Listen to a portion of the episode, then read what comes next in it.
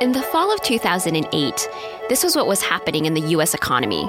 Lehman Brothers had filed for bankruptcy. The government had authorized the $700 billion bailout of the financial industry. The stock market was in free fall. And the bottom had fallen out of the housing market, with property values collapsing and millions of homes falling into foreclosure. The most wrenching part of all of that is to see, you know, a family business that we've grown from very modest beginnings to something that was very strong and very healthy. At our peak in probably 05, we were doing over $18 million worth of revenue. And you know, to see that just go to zero is, is very difficult. That's Ron Russell Jr., the president and co owner of R. Russell Builders, a company his father started in 1956. They've built nearly 1,200 homes in the last 60 years, mostly in the western suburbs of Chicago. Their tidy subdivisions embodied a certain version of the American dream, not just for homeowners, but for self made entrepreneurs like the Russells. I knew I wanted to build houses it's fun and it's enjoyable and it's very rewarding um, not just you know financially but just the satisfaction of building uh, someone's home that they'll live in every day and enjoy and entrust their family to and will provide for a healthy atmosphere for them those dreams turned to ash during the housing crisis between 2007 and 2012 the number of home builders in the us fell by half R. Russell Builders made it, but it carries wounds that are still raw seven years after the official end of the recession. And it's not the same company it was in 2006. This is a story of true business survival and what it means to find your way out of the dark. That's coming up on The Distance, a podcast about long running businesses. I'm Wailin Wong. The Distance is a production of Basecamp. The brand new Basecamp 3 helps small business owners stay in control of projects and reduce email clutter tasks, spur of the moment conversations with coworkers, status updates, reports, documents, and files all share one home. Check out Basecamp for yourself at basecamp.com slash the distance.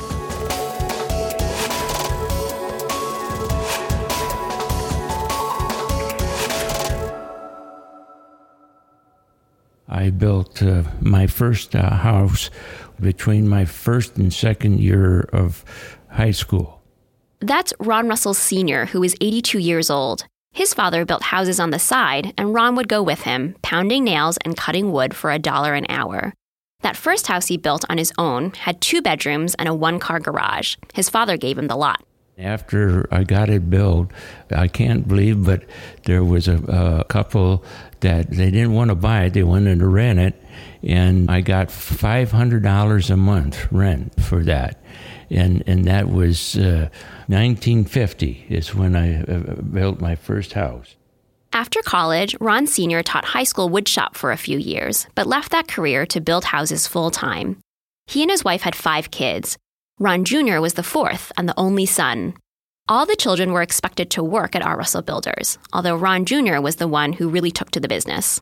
We have photos of me in concrete boots when I was six or seven, but uh, you know, the real expectancy was probably, you know, starting at 10 and definitely by the time I was 12. In fact, I can remember on my birthday, he said on my 12th birthday, well, from now on, it's no bed of roses.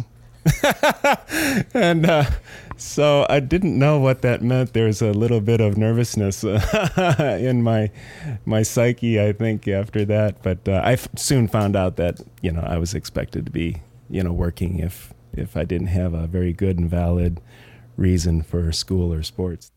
Ron Jr. built his first house in 1981 between his freshman and sophomore year of college. He graduated in 1984 and became business partners with his father a couple years after that. It was a good time to join R. Russell Builders. Sales were on the upswing, and there was raw farmland available for new developments. We immediately doubled in volume at that point and then picked up steam from there for sure when I joined forces with my father, and since then, we really pursued a model of purchasing the raw land, developing the raw land, and building every house in that subdivision ourselves. That's worked very well because any money that's available to be made from the land development, we secured that as well. I learned uh, early in the building business that if I could buy land and make a subdivision, uh, I could make money on the land as well as the house that we put on it. And uh, that was a wonderful uh, way that the Lord let us work for, for many years and made an awful lot of money. The Russells found large tracts of open land in the western suburbs and built the kind of immaculate, uniform subdivisions that were in demand. When I drove out to the R. Russell Builders office, I passed alternating patches of cornfields and suburban strip malls until I got to a development called Campton Trails. It's a 100 acre subdivision with 44 homes. Ron Jr. uses the basement of his Campton Trails model home as his office. The house has four bedrooms, four and a half baths, American cherry hardwood floors, intricate wood trim, and three fireplaces, including a see through one in the master bedroom. We've built homes across all different price points, um, multi million dollar homes, um, all the way down into you know the uh, high 200s. Um, but this home originally, the price tag was like 895. Uh, we have a price on it now of 750. But when you come in the door, what's interesting is that post that you see the wood in the inlay of that post is uh, uh, West African bubinga, comes from Kenya. And um, if you've heard of the artist Ansel Adams, uh, the great black and white photographer, um, that wood actually came from a very famous photograph of his of three bubinga trees in Kenya that had to be removed for a, a highway that the, the government was building. so that's kind of neat. And the rest is bird's eye maple. The model home is large and luxurious, and during the early 2000s, it seemed like there would be no end to the housing boom. R. Russell Builders was building almost a house a week and selling 35 to 40 houses in a year. Ron Sr. retired more or less in 2004. Around that time, the company stopped borrowing money, a decision that would provide a shred of a silver lining in the years to come. One thing that uh, we have done is only used our own money. And so when things get bad and the houses aren't selling, we don't have to pay banks uh, for the use of money. And my son has done a, a wonderful job, but hasn't been able to s- sell a house for about four years.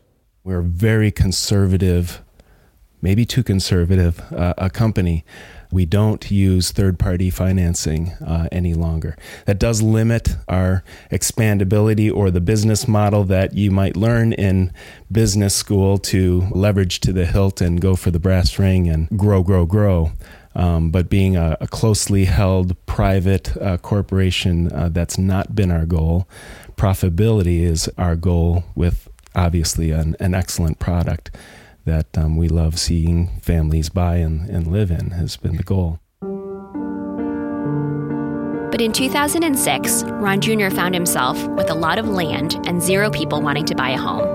Unfortunately, in 2006, we had loaded up on quite a bit of land. In fact, uh, we have nearly all the properties we still owned at that time, holding out hope that the day would change. Ron Jr. is really hard on himself about what he could have done differently during the early years of the financial crisis. He blames himself for not trying to unload his inventory sooner, but he also knows that that kind of fire sale might have spelled disaster for the company. I have such a aversion to selling something at a loss that I'm very bad at selling at a loss. I don't have practice in that and yet that's where I find myself. If if I wanted to sell any of the remaining homes that we do have or properties we do have, it would be at a loss, and I haven't quite learned how to do that well. As the crisis deepened, Ron Jr. had to make tough decisions about personnel. Working with people is his favorite part of the business, whether it's subcontractors, suppliers, customers, or employees. This made the cutbacks especially tough. Today, he has just two workers. One is a bookkeeper, and the other joined R. Russell Builders as a 16 year old laborer and has now been with the company for 28 years. We had at least three or four other people who had been with us for decades. And for all of us to come together to the realization that, you know, this isn't working anymore, the numbers don't uh, work or add up, and having to help them find new employment and transition them into something that would provide for their family, that hurt. And that was difficult, and it wasn't done without tears. R. Russell Builders tried building homes at lower price points, but found that they were constantly undercut by older homes being sold by baby boomers who had bought them in the 70s or 80s. Meanwhile, the company still owed taxes on its properties. It helped that R. Russell Builders was debt free, but Ron Jr. needed to make money, and his detached single family homes weren't selling. He started looking at distressed properties. He bought some unfinished condos out of foreclosure, completed the interiors, and sold those. He bought other single family homes to rehab and resell, and dabbled in rentals too. We've morphed into, for a time, a remodeling and a kitchen and bath and basement remodels and uh, porches and decks. You know, whatever it took to pay the you know the property tax bills that just keep on coming. They're stubborn things. We've we've had to do what we've needed to. This last year has been very good and profitable, but it came because we bought something at someone else's demise, you know, uh, something out of foreclosure. And that's what I foresee to be um, the future for us is uh, we'll have to pursue those distressed properties to find those and, and build off of those is the only way I see to be profitable in this market, even still. It's not the future that the Russells envisioned for their family business, but the housing market isn't the same as it was nine years ago, and neither is R. Russell Builders. Prices in the region have been slower to recover than Ron Jr. hoped they would be, and Illinois' population is declining. Young people seem more cautious now and prefer to rent or buy smaller homes. Ron Jr. knows he has to adapt to this new reality, one where he might have to unload the properties he's been sitting on at a loss and look into buying more distressed assets, or move away from the stately single family homes that have defined the company since its founding baby boomers still are a large population boon, and all the homes that they've owned, I'm one of them, are large and more quality featured than the type of homes that I see in demand in today's market. So I think it's different as it should be, and we should expect it to be, and and uh, we need to morph and change to meet that market if um, we're to continue. Yeah. It used to be you could purchase farmland at a reasonable rate, develop it, build the homes on it, and be profitable um, on the end. The cost of farmland has gone up since. The cost of building materials has gone up since. The cost of labor has gone up since, but the price of the final price of the, the product has come down. So there's no incentive to do it the way we've done it for years and years. So we're having to pick through and, and find the opportunities where they may lie. In fact, we do have a 12 home duplex development that all the final engineering papers are on my desk. So that's uh, what our next project likely will be. The housing crisis and its aftermath have been a period of self reflection for the Russells, especially Ron Jr. He knows it's no small feat that R. Russell Builders is still standing after the recession wiped out half of the country's home building industry.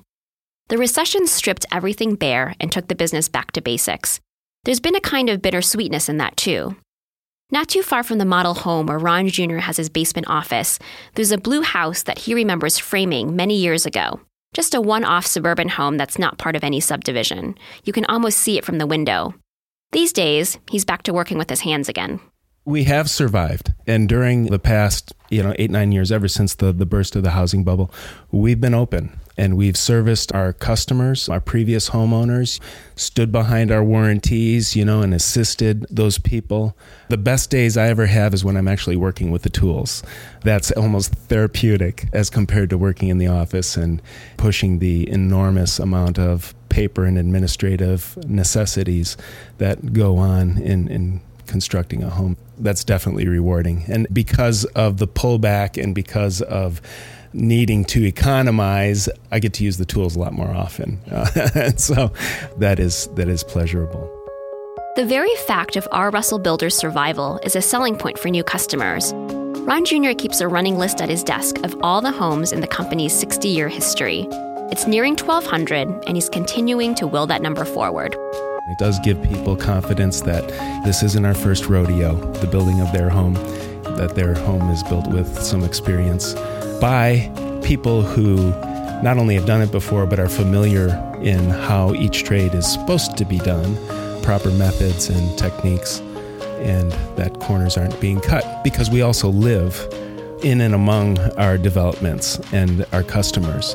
They're our neighbors. So we build our homes as though we were going to put our family in them or knowing that they're going to be our neighbors. So if you want to sleep well at night, you do a good job.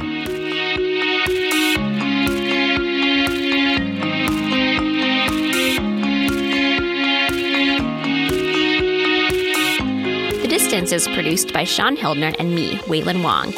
Our illustrations are by Nate Otto. Big thanks to Bunny Marilees for her help with the story. If you like The Distance, you can show your support by subscribing on iTunes, Google Play Music, or wherever you get your podcasts. Rating and reviewing us on iTunes also goes a long way towards getting us noticed so more people can discover the show. And you can always send suggestions for businesses to feature by emailing us at tips at thedistance.com or tweeting us at distancemag. That's at distancemag. The Distance is a production of Basecamp, the app for helping small business owners stay in control of projects and reduce email clutter. Try the brand new Basecamp 3 for yourself at basecamp.com slash the distance.